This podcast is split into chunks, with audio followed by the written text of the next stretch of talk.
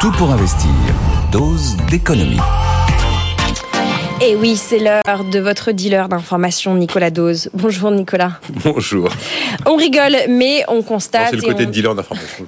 On essaye de décrypter ce qui se passe du côté euh, du monde paysan. Cette colère, euh, comment eh bien l'utiliser pour sortir par le haut?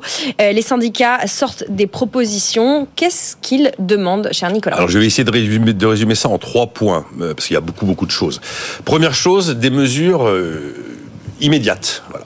Alors il y a le fait de revenir en arrière sur la niche fiscale du gazole non routier qui a été rabotée, c'est vrai. En Allemagne, elle a été supprimée, mm nous, elle a été rabotée. Je sais pas pourquoi d'ailleurs les pêcheurs ont réussi à sauver leur, leur niche GNR et pas les autres professions.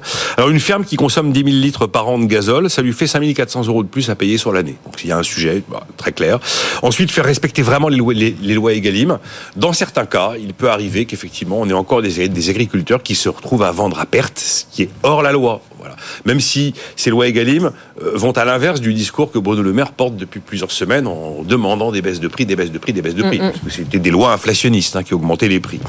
Ensuite, verser l'ensemble des aides de la politique agricole commune, l'ensemble des indemnités qui sont encore dues pour euh, les exploitations qui ont été victimes d'inondations ou alors euh, d'épidémies et puis refuser les, accords de libre-échange. Je ne sais pas en quoi c'est une mesure vraiment immédiate et concrète, mais ça fait partie des revendications au moment où justement l'Union européenne tente pour la quantième fois de relancer les discussions avec le Mercosur sur le fameux accord de libre-échange qu'on a engagé il y a déjà plus de 20 ans, en 2000. Après, deuxième euh, chapitre, cesser de surtransposer les normes européennes. Eh Dieu sait si on en a parlé, c'est une totale réalité.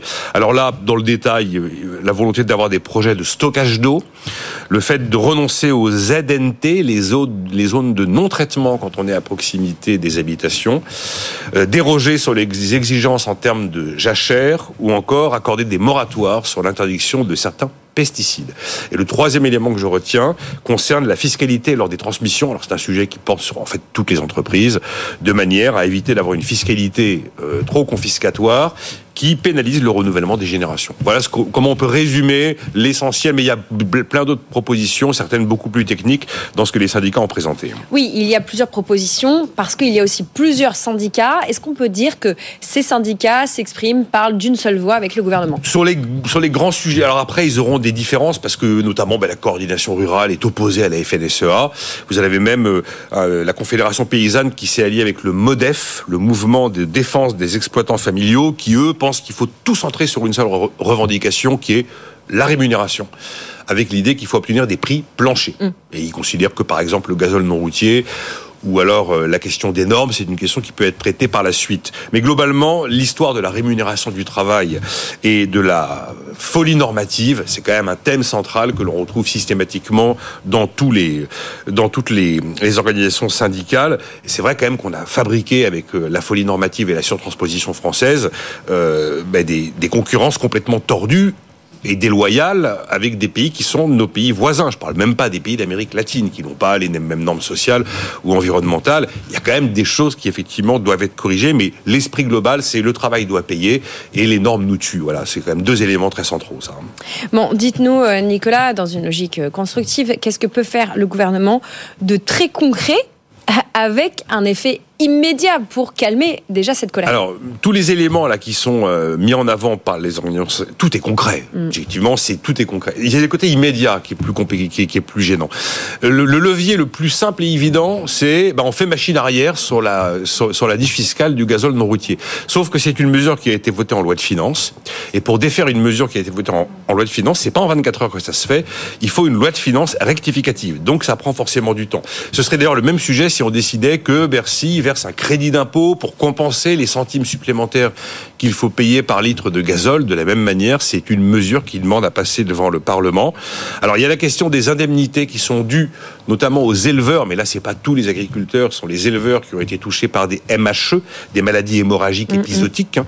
Ce sont des des, euh, des virus en fait, des, des infections virales, euh, ou alors aussi, effet immédiat qu'il a, pour le coup, ne coûte pas d'argent public, ce serait de réussir à mettre fin aux entorses, là où il, là, où il y en a, euh, à la loi Egalim par euh, certains grands distributeurs. Enfin, la, la loi est là pour être respectée. Est-ce qu'il y a mmh. moyen de la faire vraiment totalement respecter C'est un sujet. Le problème, c'est que là, on est quand même vraiment un peu sur des mesures carnet de chèques. Bon, pas sur l'histoire des lois Egalim.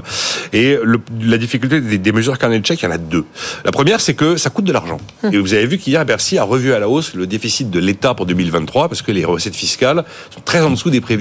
On a 8 milliards de recettes en moins entre ce qu'on constate maintenant par rapport à ce qui était inscrit dans la loi de finances 2023 mm-hmm. votée à la fin de l'année 2022. Donc les marges de manœuvre budgétaires objectivement elles ne sont pas là. Et alors euh, l'autre sujet quand vous faites des mesures carnet de chèques, c'est que vous avez l'impression de répondre à l'immédiateté la, la, la, réponse numéro un, c'est qu'on va vous dire que c'est pas suffisant, systématiquement. Et souvent même, ça passe quasiment inaperçu. Souvenez-vous, les gilets jaunes, ça démarre avec quelques centimes de taxes en plus par litre de carburant. À l'arrivée, le gouvernement va débloquer 17 milliards d'euros. Eh ben, on a entendu à l'époque, le gouvernement n'a rien fait, on n'a rien eu. Donc euh, la solution carnet de chèques n'est malheureusement jamais la bonne solution, même si c'est à tous les coups ce à quoi on va assister.